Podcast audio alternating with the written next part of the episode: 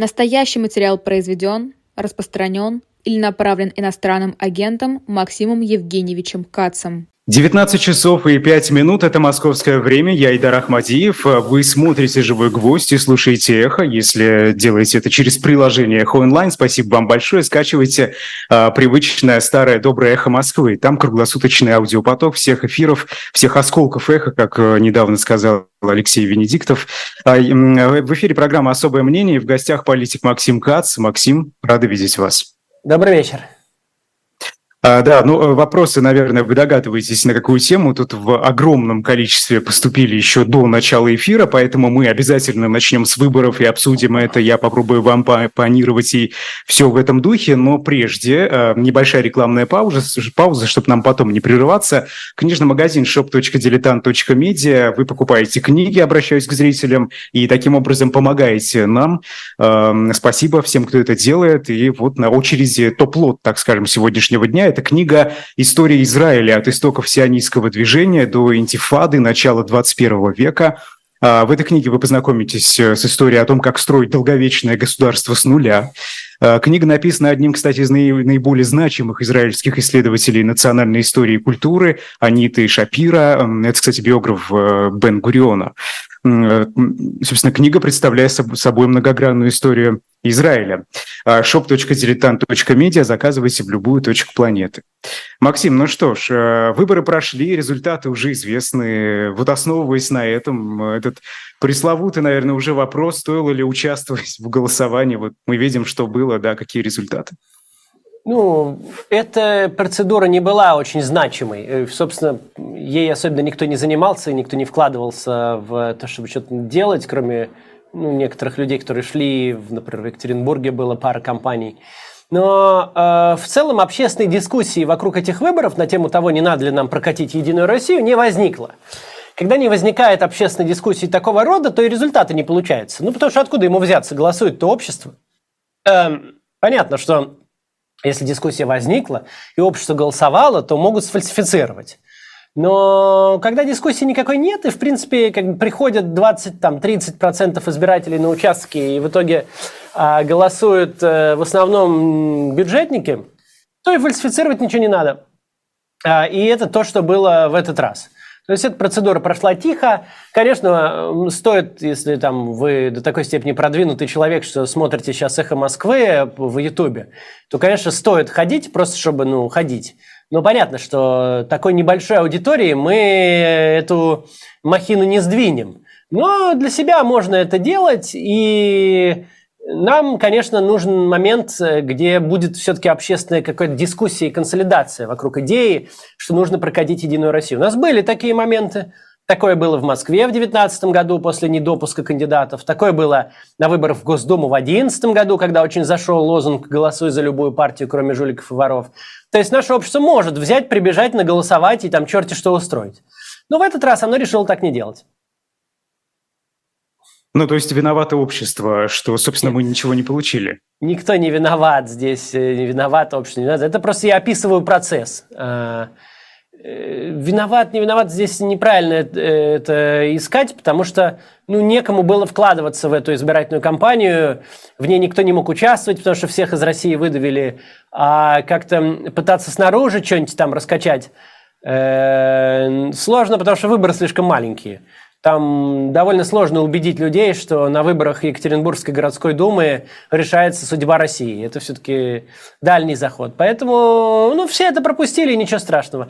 Вот что важно не пропустить, так это выборы президента в 2024 году. Вот это вот действительно момент, когда всем надо мобилизоваться и надо всем медийным лицам активно выступать э, в, эти, в этот момент, чтобы призывать людей как-то убеждать окружающих, и чтобы попробовать имеющимися у нас медийными ресурсами, не такими большими, но и не такими маленькими, разжечь таки в обществе дискуссию на тему того, нужен ли нам президент Путин дальше.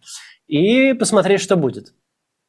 А вас в чате уже вдогонку спрашивают, но вы же призывали людей голосовать, идти и оставить свой э, голос, э, но получается и не надо было это делать.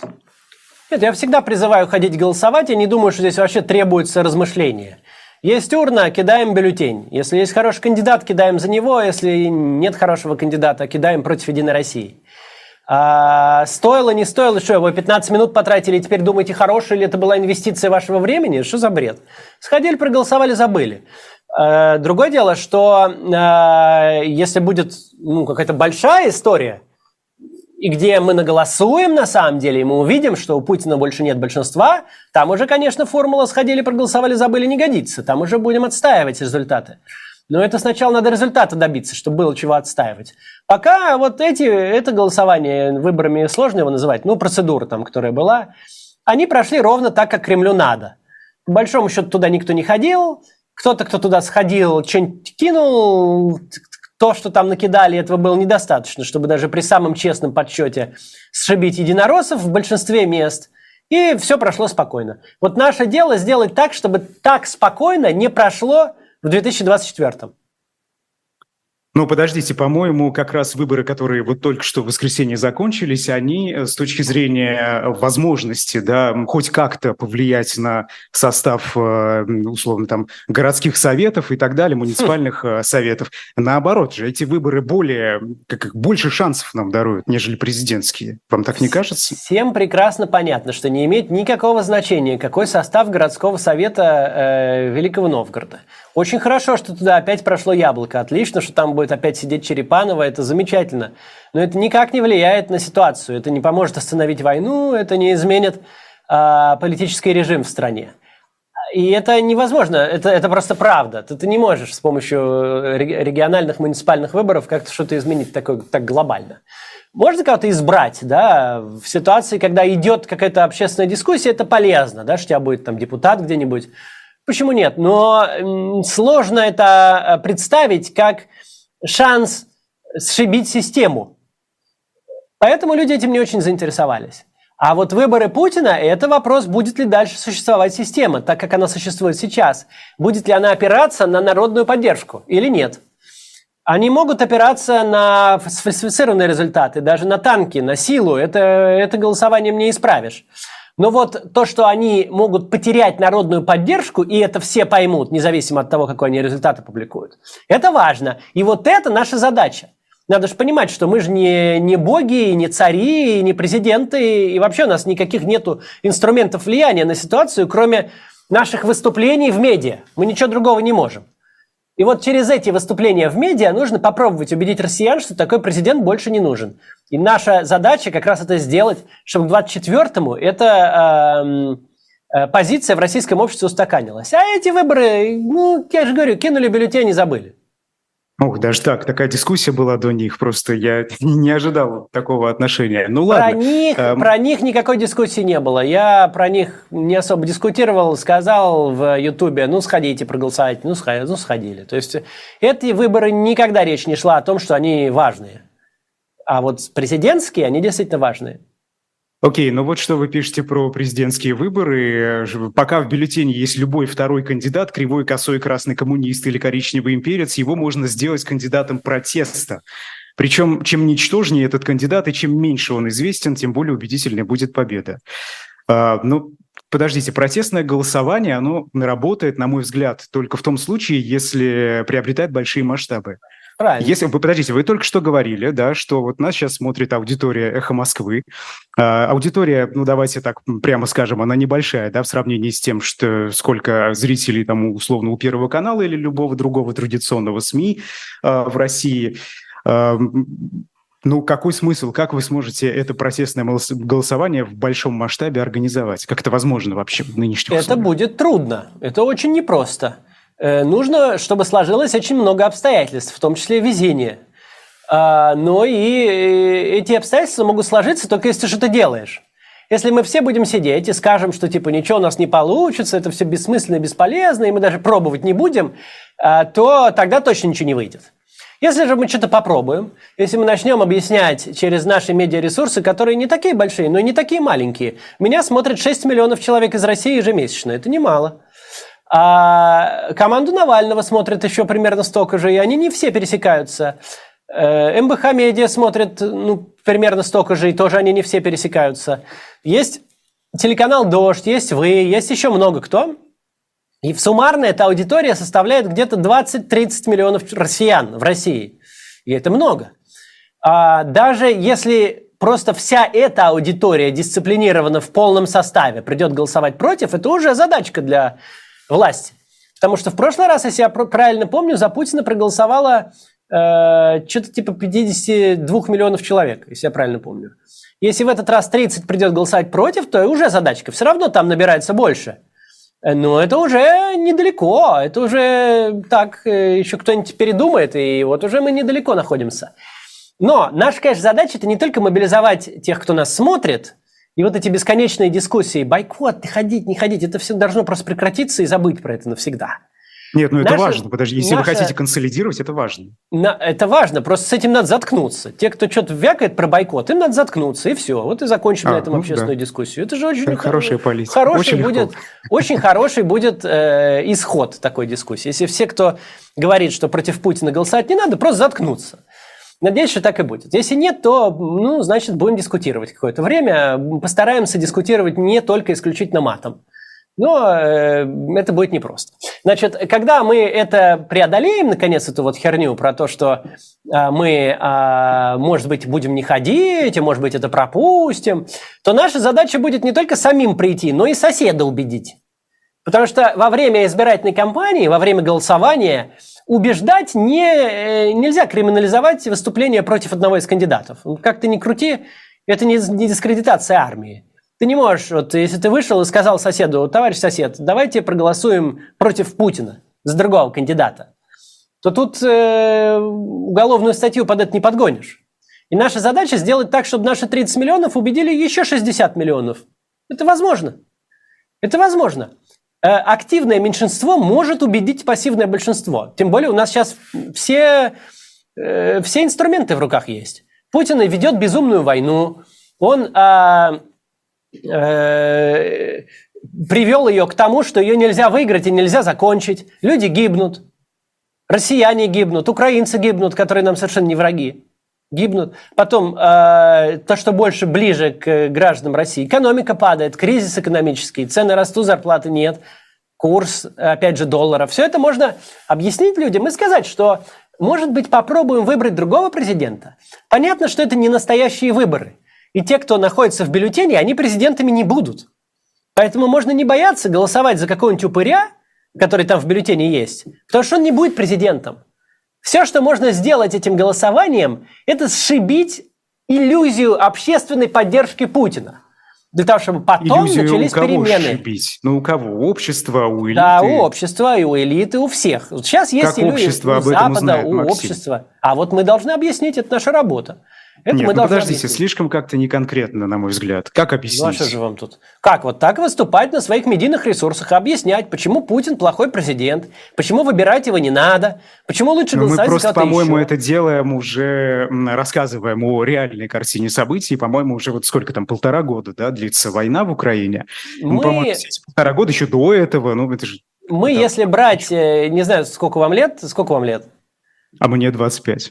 25. Ну вот, если брать э, нас как э, оппозиционные силы, медиа независимые, то, ну, как минимум с 2011 года мы это объясняем. Вам тогда было 14, а вот. мы уже объясняли. Значит, так где э, же про... люди-то, которым вы объясняете? Проблема в том, что люди, которым мы объясняем, они появляются только когда есть консенсус среди всех оппозиционных сил о, о тактике действий. Вот они появились в 2011, когда был консенсус «голосуй за любую партию, кроме». Был консенсус, люди появились и проголосовали. Единая Россия не набрала 50%, были большие фальсификации, митинги и все такое. А, они появились в 2019 в Москве, когда были выборы в Мосгордуму, и вдруг в городе возник консенсус, что Единую Россию мы выбирать не будем, потому что они не допустили кандидатов. И что получилось? Проиграли практически все округа. Кое-где сфальсифицировали, кое-где натянули, но проиграли очень многое. Вот такого рода общественную дискуссию нам нужно запустить к 2024 году. Не надо считать, что это невозможно. Вы говорите Р... про 60 миллионов россиян, да, и сравниваете да? с Москвой это, эту ситуацию. Но подождите, Москва ну, и регионы мы... – это совершенно… Вот я человек из региона, да, и я просто… Да, давайте вот посмотрим на результаты этих выборов последних. 20 губернаторов, если я не ошибаюсь, они переизбрались. Люди голосовали за них, да, а, дали голоса. Пожалуйста, вы считаете, что вот этих людей можно перетянуть на свою сторону? во-первых, я считаю... Москвы, да. Ну... Во-первых, я считаю, что можно. Во-вторых, э, голосование, э, явка на выборах губернаторов обычно 20-30%. Нам нужны те 60-70, которые не приходят. Или 80. Вот они нам нужны. Это же наши избиратели. Они не хотят поддерживать ту систему, которую есть, но они не видят способа что-то с этим сделать с помощью похода на участок. Вот им нам надо объяснить, граждане, может ничего не выйдет, может ничего не получится. Но давайте попробуем, сходите и посмотрим, что выйдет. Ведь когда мы ходим, получается интересно. Получается не так, как всегда. Вот с ними нам нужно говорить. У нас есть все инструменты с ними говорить. У нас есть инструменты медийные, мы доступны в России, мы не находимся в состоянии конца 80-х годов или начала, когда нас надо ловить на коротких волнах. Нас можно легко посмотреть. У нас есть аргументы понятные. Мы не находимся в 2018 году, когда еще э, рейтинг Путина на самом деле, э, ну не то чтобы высокий, но не низкий, и нет объективных, нет большого количества объективных причин э, ему падать. То есть объяснить какому-то обычному гражданину, живущему, не знаю, даже в Екатеринбурге, или в Новосибирске, почему ему надо сходить и проголосовать против Путина, и почему это важно, тогда было не так просто.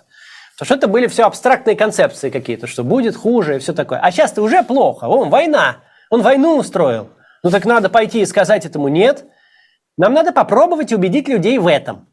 Для начала нам нужно устранить внутренний распри на этот счет, выбрать всем общую стратегию, что мы используем эти выборы, чтобы шатать трубу. И мы шатаем трубу пока там он не свалится оттуда. Вот. Это первое, что нам надо сделать. Консолидированно всем выступить. А во-вторых, нам надо те, как, как каждый как умеет, каждый со своей аудиторией, каждый своим языком убеждать людей выступить против Путина. Убеждать людей убедить свою семью, своих друзей, своих соседей выступить в этот раз против Pутина. Это совершенно Максим, реально. им нужна конкретная цель. Вы говорите, давайте сходим, давайте попробуем. Может получится, а может не получится. Это не убедит людей. Я думаю, Они что не видят конкретно, им, им нужно встать, понимаете, выйти, пойти на участок, проголосовать, еще кого-то там агитировать для этого. А конкретной цели нет, нет э, никакой гарантии. Понятно, что ее не будет, да, в этом Гарантии случае. в сберегательной но... кассе, как известно. А да. конкретная цель, понятно, э, сделать так, чтобы другая власть в России была. Чтобы была власть, которая не ведет войн, которая не занимается этой какой-то херней типа геополитикой и борьбой с НАТО, а занимается собственной страной. Есть что сказать людям. И люди это хотят слышать. Соцопросы, которые э, смотрят на ценности россиян э, и на боя... чего боятся россияне, они все показывают ровно то, что спрос сейчас на такую политическую силу, как мы, на либералов. Люди хотят, люди боятся больше всего полиции. Полиции, а не, не врага внешнего и не НАТО. А хотят люди больше всего справедливости и а, э, благополучия благосостояния для себя и своей семьи. Это ровно Слушайте, то, что а мы кто предлагаем. либералов хочет? Максим, подождите, это вы к чему апеллируете? Российское общество хочет либералов. Все опросы, которые, говоря, э, которые э, смотрят ценности людей, они не говорят страшное так. слово «либерал», которое диск, диск, дискредитировано. А они ценности смотрят. Так российское общество придерживается либеральных ценностей. Она хочет либерального правительства. Она ну, смотрите, давайте, я, у меня просто есть конкретные данные. Вот Левада-центр э, на днях опубликовал результаты нового исследования. Так. Вопрос там был, я сейчас не буду терять время, но что-то это не точное, да, цитата, э, «Чего вы боитесь больше всего?» да, И Последнее, последнее место, я не знаю какое, где-то там 20-е, наверное, а, как раз заняла потеря а, свобод, гражданских свобод ну, конечно. и подобного. Ну, по-моему, людей это абсолютно не волнует. Ну да, это какая-то маргинальная а часть. А я не говорю про гражданские свободы. Я говорю, когда людей спрашивают, кого вы боитесь больше всего, они бандитов не называют, они называют полицию. Да, у них дискредитировано все, все либеральные идеи, права человека дискредитированы. Спрашиваешь людей, важны ли вам права человека, они думают, что ты собрался забрать их в тюрьму. Проверяешь, не национал-предатель ли э, человек. Конечно, они по телефону не отвечают. Но когда ты исследование ценностей делаешь, то люди тебе говорят, что им э, важнее всего справедливость. Они хотят честной власти. Вот этого всего они хотят. Они хотят власти, которая займется Россией, а не внешними делами. Почему это... вы решили, что это либерал? Почему вы решили, что это запрос э, либералов во власти? Потому ну, что это либеральная политическая программа. Ну, подождите, это, это наоборот для нас, от того, что делает да? сейчас... Или для осведомленных? Это Подождите, того... смотрите, справедливая власть в России, ну что это такое? Это крепкий, крепкая рука, да, человек, который придет и наведет справедливость. Да, но... Слушайте, это, это внесудебное разбирательство. Ну мы же с вами много Ничего подобного, никакого подобного запроса сейчас в России нету. Это было в конце 90-х, начале 2000-х, когда при опросе, э, какого киноперсонажа вы бы сделали э, президентом, все отвечали Штирлица. Это было такое. Но сейчас не так. Сейчас на тот же вопрос отвечают профессора Преображенского. Сейчас э, запрос на интеллигента, на э, интеллектуала, а совсем не на крепкую руку. Люди наелись этого. А просто они, они не говорят чате, это Леваде. В чате спрашивают, а вы скажите, откуда у вас эти данные? Ну, вот люди, вот ну, их вопрос. ну, почитайте какой-нибудь э, опрос э, социологический, даже той же Левады, но только не вот такой вот в лоб. Типа там, вам, а, вы поддерживаете Путина или вы хотите уехать на 15 лет в лагеря. Вот не такой, а какой-то, который оценивает ценности людей, да, и вы увидите эти, эти результаты. Российское общество, оно таких взглядов придерживается. Не надо недооценивать россиян. Не надо недооценивать россиян из, как вы говорите, глубинки, из небольших городов. Это совершенно, вот эта вся идея глубинного народа, который хочет только жесткую твердую руку да на войне повоевать, это все сурковские же вещи, это его термин придуманный. Нет этого всего. А российское общество совершенно ну, что не вы такое. говорите? Максим, давайте на конкретном примере. Вот я из Башкирии. А, так. В 2020 году в Башкирии, наверняка вам это известно, прошли крупные протесты на Шихане Куштал. Да, отбили тогда шиханы. Человек, тысячи человек вышли на эти шиханы. Да, они это отбили. делали еще до вот этого крупного э, протеста в августе 2020 года. Но, а, да, они отбили, это отбили. правда. А, но, а, вы знаете, потом в Башкирии, а, вот на мой взгляд, я тогда работал региональным журналистом, начало развиваться гражданское общество. То там, то здесь появлялись протестные очаги, то там, то здесь э, возникали митинги, даже не санкци... люди не боялись, они выходили, высказывали свое мнение. Угу. Это утекло. Примерно половина вот этих очагов это были люди, которые борются э, против вышек 5G, но они действительно выходили и боролись против вышек 5G. Они э, э, отвергали совершенно адекватные некоторые законопроекты, которые вносили депутаты в Башкортостанском Курултае. Я не говорю, что все, но вот такие казусы, их там достаточно много. Э, понимаете, и тут э, лично у меня сложилось впечатление, что это, знаете, как разбудить человека, который очень долго в коме пролежал. Не и он просыпается, потирает глаза, и он не может понять, что происходит, что ему делать. Он не может догадаться до адекватных, так скажем, вещей, тем более Нет, долгосрочно спланировать При, развитие. Причина, по которой активисты, часть из них а, выглядят так, как вы говорите, она состоит в том, что быть активистом в России очень накладно. Это очень опасно, в этом нету никаких бенефитов, э, очень трудно что-то добиться, зато есть очень много рисков. Поэтому в активисты идут очень специфичные люди – у них очень специфичное устройство мозга. И это везде так. Это и в Москве, так и в Питере. Я работал много с активистами, в депутаты многих из них избирал. И а, да, действительно, есть такая проблема. Даже вот из избравшихся в Мосгордуму да, были такие депутаты там от КПРФ, которые э, боялись вышек 5G, боролись против прививок, и вот это вот все. А, и ну, никуда не денешься. Да, есть такое, такое, такие люди тоже в нашем обществе. И они, а, да, часто попадают в ряды э, тех людей, которые занимаются активизмом э, в нынешней России, ну или даже в довоенной России. Но сейчас-то все по-другому будет. Я же не говорю активизмом заняться. Я же не предлагаю на митинги выходить. Я предлагаю на выборах, когда будет висеть плакаты по всей стране «Выбираем президента», я предлагаю сказать просто своим знакомым и самим решить, что мы будем выбирать другого президента. И бюллетень соответствующий в урну кинуть. Я же это предлагаю. Для этого не нужно быть активистом, не нужно быть очень смелым, не нужно выходить на митинги. Это может сделать каждый. В чем фишка этой большой процедуры? Да? В том, что она подходит всем. Здесь нечего бояться. Тебя не могут преследовать за то, что ты кинул в урну не тот бюллетень. Никак, никак не могут. Даже, если, даже какие законы не принимай. Или за то, что ты соседу сказал, давай голосовать за другого кандидата, не за Путина. Мы еще не там. Это окно возможностей у нас есть. И его нам надо использовать. Ну да, бывают активисты, бывают странные люди, да, бывают какие-то не те, но не надо делать выводы по, этому, по этим э, исключительным э, случаям о всем нашем обществе.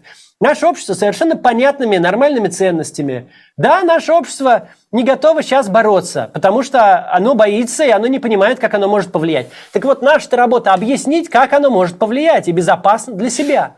Не подвергаешь никого опасности, выступаешь против Путина, и все, и все, и, И ты уже многое сдвинул. Значит, потом сможем защитить результат, не сможем защитить результат.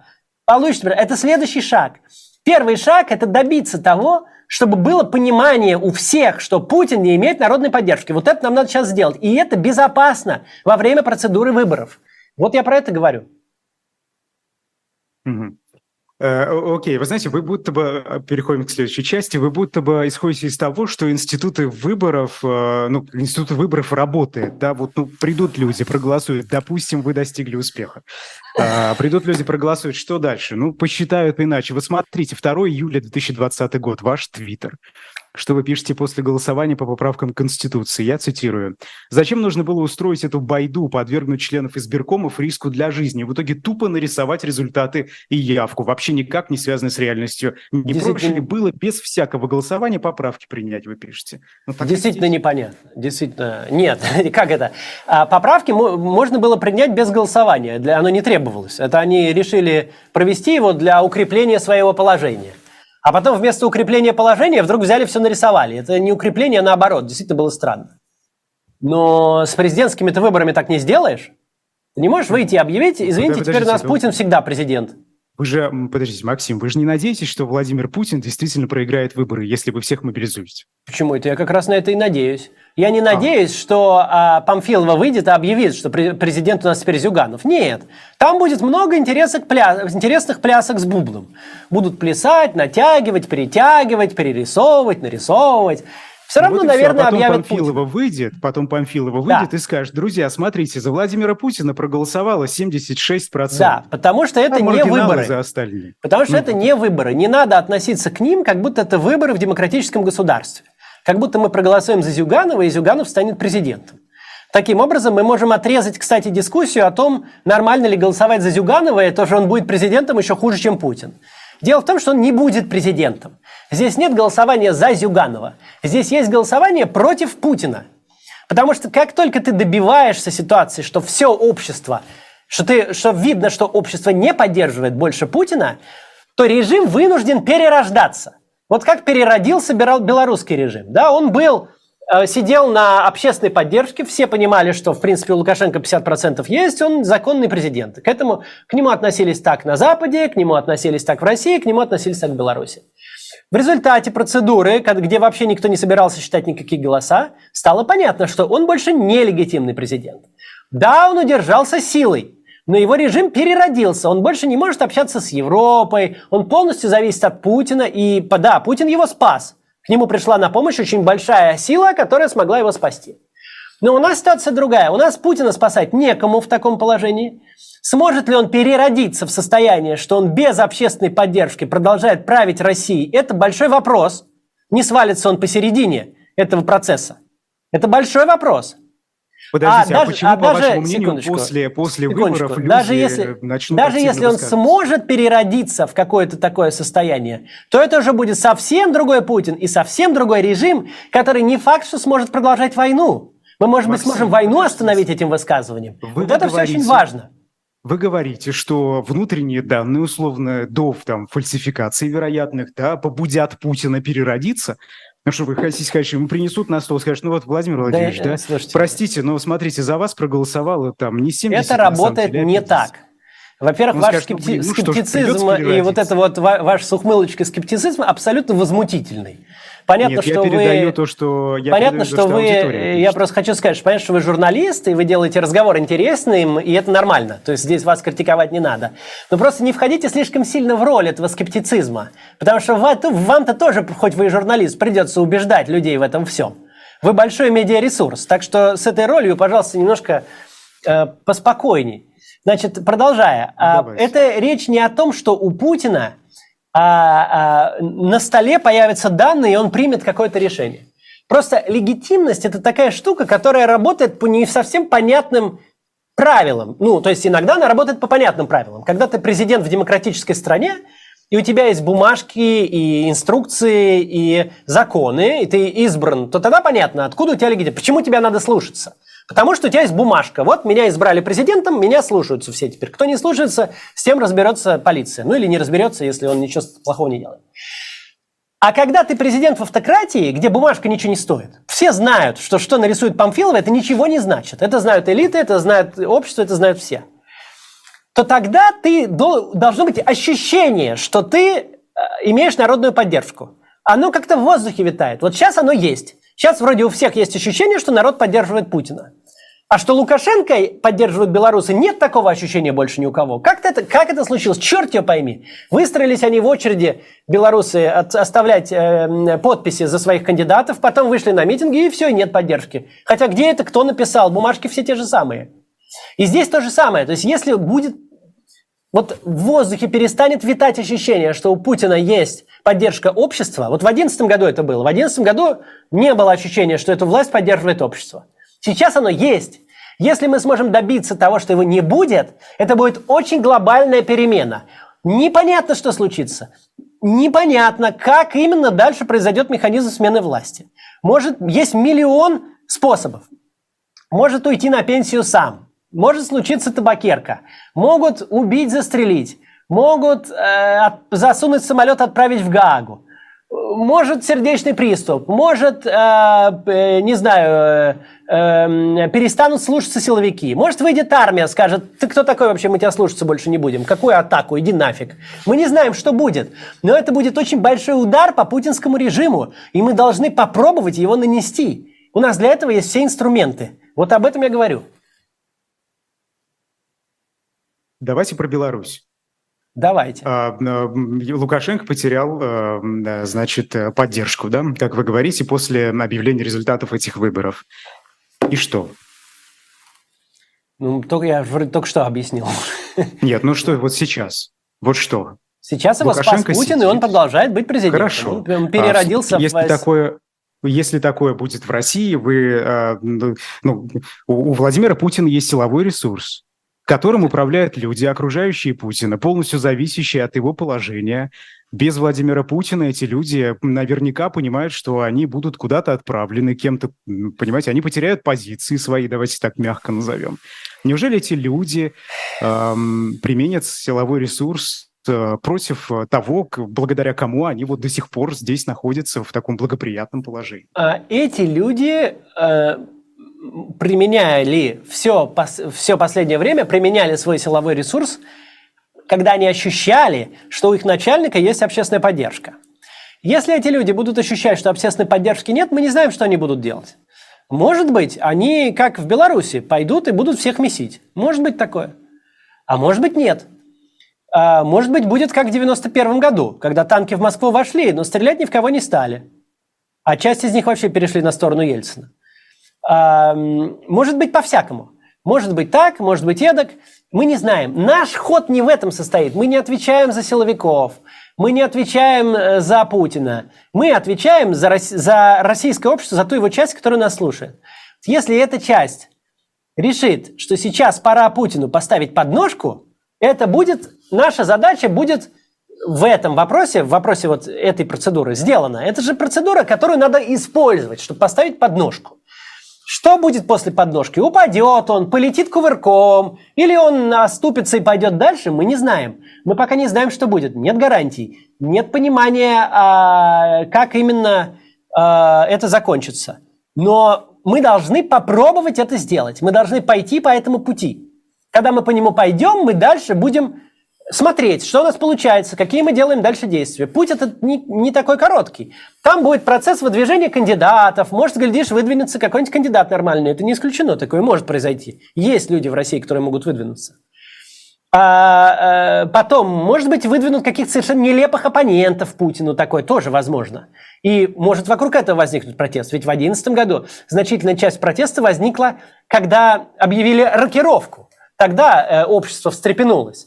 А сейчас мы видим цифры, что 41, по-моему, процент, если я правильно помню, около половины не хотят видеть Путина президентом после 2024 года. То есть это некоторый заряд в обществе, который, в принципе, может и освободиться, когда будет официально объявлено, что на выборы идет Путин. Мы не знаем, что будет, как отреагирует общество. Мы должны для себя избрать стратегию, что мы... Э, у вас материться можно? Ну, хорошо, неважно. Да, ну, можно, значит, что мы, значит, вот это момент, когда мы все фигарим в, в одну точку. фигарим в одну точку. А... Это вы проматерились. Я не стал, раз уж вас все-таки тут уважаемая медиа, эхо Москвы, да. Значит, а, что мы фигарим в одну точку, что мы не размышляем, а не надо ли нам пропустить, а не надо ли нам в этот раз не делать, а морально ли это вообще бороться против Путина? Или лучше не бороться, а сидеть ждать, и, и вот это вот, вот это вот все уберем. Решим, что мы используем эту процедуру, чтобы поставить подножку, чтобы фигарить, чтобы попробовать сделать максимум ущерба, который мы можем путинскому режиму, а дальше мы посмотрим, что получится. Мы не будем сейчас загадывать, как он свалится, чего. Мы же не корову проигрываем. Я же не предлагаю митинги с риском для жизни. Не предлагаю. Я предлагаю просто воспользоваться легальной процедурой, чтобы сказать «нет». Безопасно, спокойно, никаких рисков. Просто сказать «нет». Как вы думаете, в случае вот таких общественно-политических э, изменений, если они начнутся, да, а, будет ли там место либералам? Вот вам, Максим, и э, остальным политикам, Конечно, будет. Всем. Мы же уже с вами вначале об этом поговорили. Во-первых, общество имеет либеральные ценности в значительной степени. Это общество, это общество. Да. А да. не те, у кого силовой э, ресурс сейчас имеется. Ну, эти, этим мы, конечно, не понравимся. Но так или иначе, во-первых, у нас есть сейчас довольно э, не маленькие инструменты, это наши медийные ресурсы и те люди, которые нас в России слушают. Это немалый инструмент, который при любых перетурбациях в российской власти, при любых изменениях будет очень влиятельным и значимым. Потому что кроме нас, либеральных политиков и оппозиционных политиков, и либеральных медиа, оппозиционных медиа или независимых медиа, больше ни у кого нет в России доверия. Никто не доверяет Соловьеву. Если Соловьев завтра скажет, идем там голосуем за, не знаю, Миронова – Никто не пойдет. Мы видели, что происходит, э, когда вот посадили, например, Стрелкова Гиркина, да никто не вышел, всем пофиг. Или когда сбили самолет с Пригожиным, ни малейшего звука протеста. Потому что у, э- у этих сил, с другой стороны, нет общественной вот поддержки. И вы, и вы хотите Про... этих людей, чтобы они встали, э, подняли нет, свою эти, пятую этих, точку и пошли нет. голосовать? Эти, которые у Стрелкова, нет, эти меня не интересуют. А, нету, мы сейчас о другом немножко говорим. Мы говорим о том, что вы спросили про участие либералов в этом всем. Значит, либералы – это сейчас единственная в России сила, которая имеет реальную, лояльную аудиторию. Ауди, аудитория, которая, у которой есть авторитеты какие-то, те или иные личности публичные, которых они слушают. И аудитория, которая не поддалась государственной системе, не слушает ее, а слушает независимые голоса. Это в случае изменений будет очень важно, потому что все будут искать какой-то легитимности, а легитимность сможет приходить только от независимых спикеров, которым кто-то доверяет. Из телевизора она приходить не будет. Поэтому влияние у либералов будет большое в такой ситуации. Вам э, что-то представляется наподобие революции гвоздик, э, как в Португалии, условно, в случае... Ну, эм, ну, просто э, я, я не, я не знаю, что будет. Это возможный вариант. Э, я думаю, что самый вероятный вариант, если уж об этом говорить, это не точно, конечно, опять же, но самый вероятный вариант – это спокойный бюрократический переход. Что как-то вот система решает, что... Ну да, что как-то вот система решает, что Путин ей больше не годится. Вот, например, даже посмотрим, вот прошли успешно это голосование, прошло успешно, и действительно 80% проголосовало, за, или, э, проголосовало против, или 70% проголосовало против Путина. Значит, все там затылок чесали долго, натянули ему 51%, сказали, что в первом туре выиграл, но всем все понятно. Начались митинги, не начались митинги, не знаю, но система понимает, что Путин уже не годится. Ой, у него и возраст, и общество явно не поддержало, и надо куда-то переходить. Что происходит в такой ситуации? Самое вероятное. Путин идет на пенсию, на его место приходит премьер-министр Мишустин, например, сейчас, или другой, там, Собянин, какой-то другой. Это бюрократический переход. Через три месяца назначаются новые выборы, дальше уже общество ну, вряд ли удастся мобилизовать против следующего кандидата, потому что общество подумает, ну ок, изменения произошли, войны уже не будет, и же не будет Мишустин продолжать. Значит, э, он выбирается, и система, сохран... это как-то действительно португальский вариант, то есть система, сохраняя себя, постепенно модифицируется, начинает пытаться налаживать отношения с Западом, из-за этого открывает российскую политическую систему, придется. А, оказать много давления, и мы сможем его оказать, я надеюсь, к тому моменту, чтобы отпустили политзаключенных, заключенных, и дальше мы начинаем потихоньку возвращаться в состояние там, 2011 года. По, на, по, или 2012-2013 по нашей политической системе. Это, на мой взгляд, самый вероятный сценарий развития событий. Конечно, есть много Если других. Если брать португальский вариант, то, э, собственно, можно очень легко на такие же ошибки наткнуться, да, потому что, ну, помним, что там произошло после три... Ну, давайте не будем вдаваться. А, вы сказали, что вам плевать на правую оппозицию. На ну, Гиркиных, Стрелковых. Ну, это не, это не моя аудитория. Ну, хорошо, это россияне, с которыми придется что-то делать. Конечно, но я не в том смысле, что мне на них... Не в том смысле плевать, что я их, не знаю, всех хочу выслать куда-нибудь. Нет.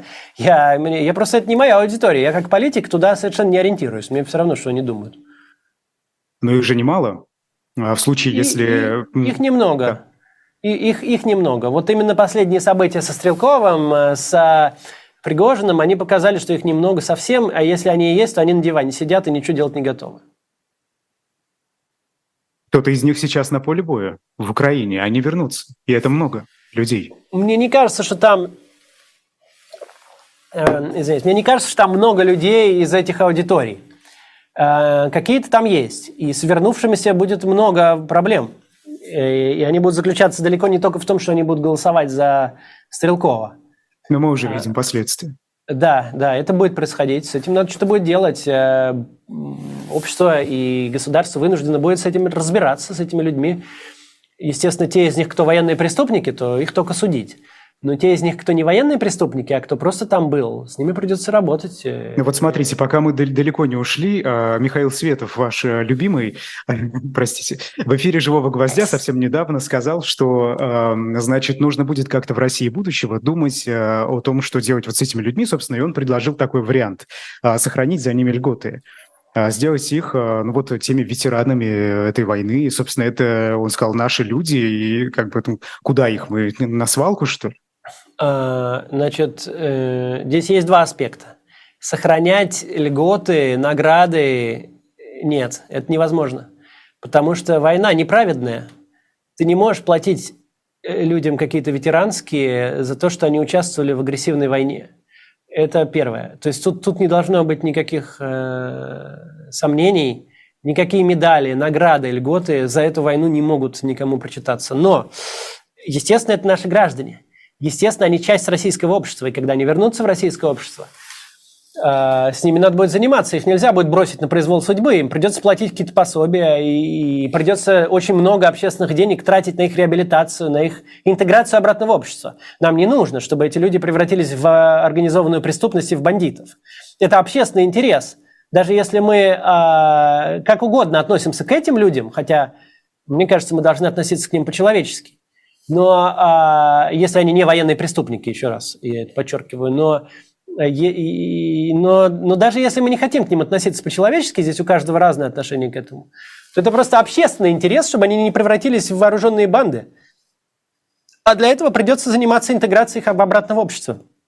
Придется платить им какие-то пособия. Если они инвалиды, то тут никуда не денешься. Инвалид, он инвалид, наш инвалид. Ему придется платить пособие по инвалидности, и придется заниматься реабилитацией его, придется под него города переустраивать, чтобы он мог перемещаться по ним без, э, э, ну, без помощи посторонней. И не только он, а вообще любые маломобильные граждане. Э, и, и этим всем надо будет заниматься. От этого никуда не денешься. Но только, конечно, не награды, и не ветеранские, и ничего такого. Хорошо, за этим тянется еще один сложный вопрос – это репарации. И, собственно, вот если опять вспомнить Михаила Светова, он сказал, что ну, мы российские политики, да, нам придется отстаивать наши интересы, российские интересы. И вот Я согласен здесь э, с Михаилом Световым, что мы, мы российские политики, мы должны отстаивать российские интересы, но, с моей точки зрения, выплата компенсации Украине – это российский интерес. Ведь российские интересы не заключаются это вы понимаете, в том... как вы это объясните обществу, с которым ну, планируете ну, работать, в том числе я... сторонникам либералов? Я сейчас и это и, и делаю, да, я же объясню сейчас почему.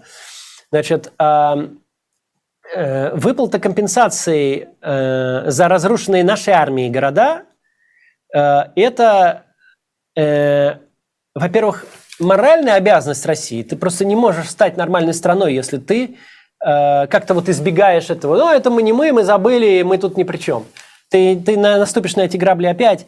А, но главное тут, что наша страна не сможет продвинуться вперед ни в международных отношениях, ни во внутренней какой-то своей организации, пока она не отрефлексирует внутри себя, э, внутри своего общества э, вопрос этой войны. Пока мы не примем для себя, что это была ошибка, что это было преступление, что те, кто участвовал в разжигании, в командовании и в военных преступлениях непосредственно, их нужно судить у нас.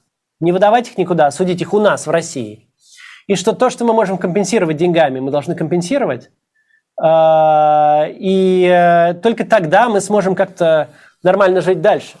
А, это в интересах российского общества. Ведь интерес российского общества уже не заключается в том, чтобы как-то, не знаю, э, сильнее набить государственный бюджет именно сейчас. Э, мы должны быть нормальной страной.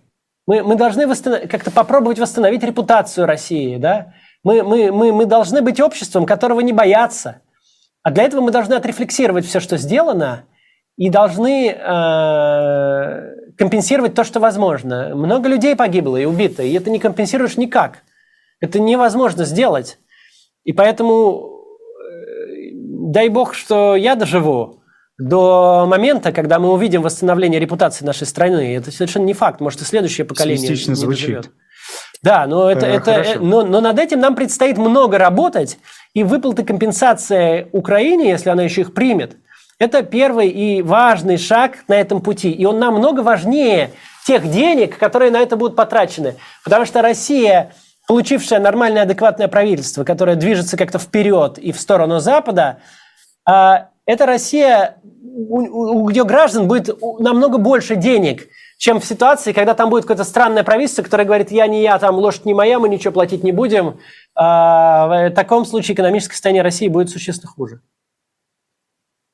Это вы так будете объяснять россиянам? Или да, как-то буду. иначе? Вот так я же, так буду объяснять словами. россиянам, ну нет. Максим, ну, вам может... не кажется, что это как-то высокопарно? Ну хорошо, а, я имею в виду, Мне что человек, который на протяжении а, многих десятилетий прожил в стране, э, в которой любая политическая активность подавлялась, да, из этих людей делали аполитичных. Это верно. У этого человека не будем, это, это не оскорбление, да, это просто констатация факта. Низкая политическая культура, и мы это с вами видим. Э, я думаю, что, во-первых, Э, объяснить получится, и люди поймут. Я не придерживаюсь такого мнения, что у нас какие-то не те граждане, которые там не поймут чего-то. Во-вторых, э, э, то, что вы сказали, это и прибавит нам здесь, убавит нам проблем, потому что люди не воспринимают государственные деньги как свои. Люди не воспринимают, что там компенсации из государственных денег, они не думают, что это уходит из их кармана. То есть это не из кармана будет. И ну как это? Так или иначе, это будет из, да, из государственного бюджета, но это, э, я не знаю, насколько это будет ощутимо, но люди не воспринимают государственные деньги как деньги из своего кармана. Но, конечно, мы не на этом поедем, да? Мы, мы не на этом будем э, делать акцент при объяснении. Мы будем объяснять то, что я сказал, что это единственный путь нашей страны вперед, и мы должны это сделать.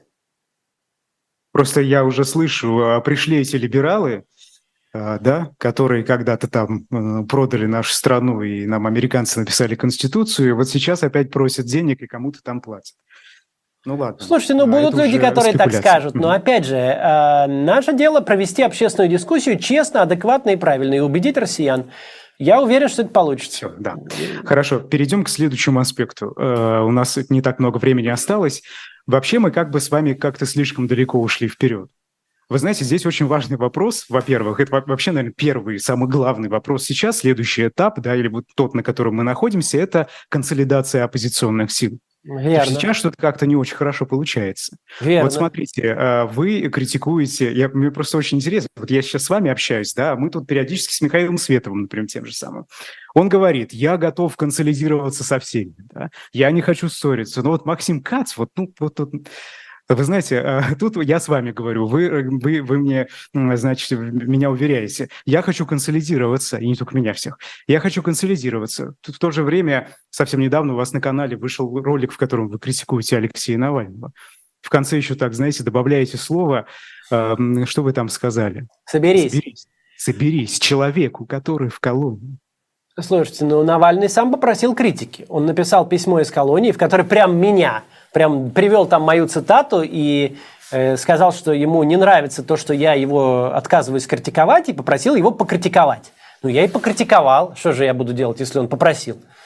А, мне кажется, что критика была достаточно, э, э, ну как, фактологической, не, не личностной, не персональной, а фактологической. Не без этого, и, да. И политической. И э, я видел, что в комментариях люди восприняли ее хорошо, и Твиттере я видел, что люди восприняли ее хорошо, то есть этот, этот видео, это видео. То есть мне кажется, что здесь нет никакой проблемы. Не, это нормально друг с другом дискутировать. Я бы не делал это публично, но он попросил публично. Ну хорошо, я, я типа, тогда раз просят, так сделаем публично. Здесь большой проблемы нет. Проблема в том, что надо бы вот так друг другу покритиковав, надо бы как-то ну, с Навальным нельзя поговорить, но вот с его командой бы встретиться и обсудить стратегию. Да, вот есть, например, сейчас вот этот вопрос с тем, что российские автомобили не пускают через э, границу Евросоюза. Ну, все пошли этим заниматься. Я написал письмо, вот сегодня они написали письмо. Ну, вот неплохо бы списаться да скоординировать усилия. Кто что напишет, кто что кому скажет, было бы полезно.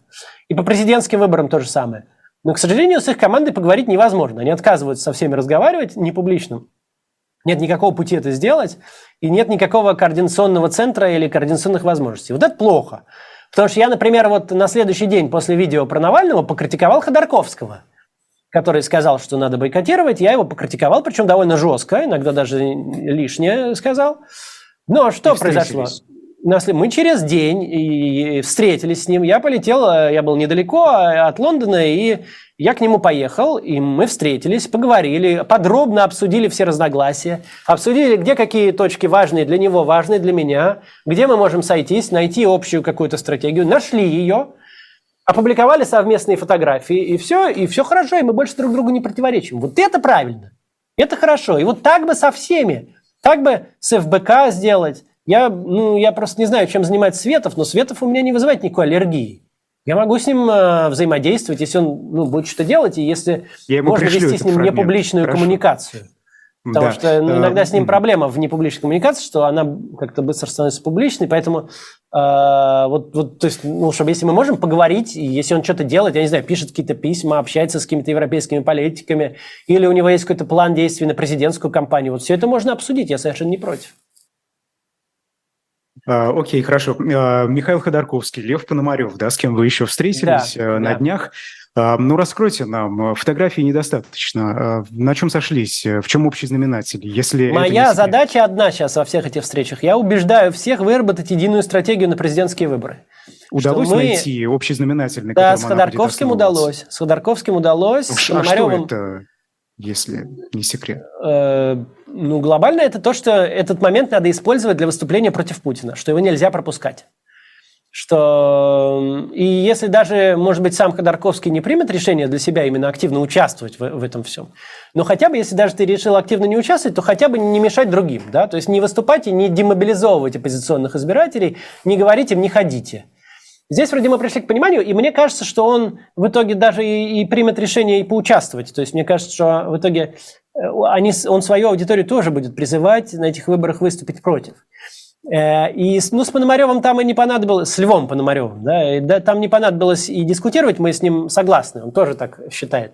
Мы с ним там обсуждали некоторые детали. Сейчас э, у меня важное следующее, с кем я хочу поговорить, и мы уже и обсуждаем, и ну, это публично известно, это Гарри Каспаров. Э, с ним есть у нас расхождение по позиции по президентской кампании. Э, мы уже немножко подискутировали э, в переписке. Это не очень хороший путь для дискуссии, а, потому что можно поругаться легко. Но мы вроде не поругались, и сейчас мы ищем, где нам встретиться, потому что я надеюсь его тоже получить в эту общую коалицию. А, хотя бы тех людей, которые а, ну, не будут против того, чтобы мы выступили против Путина.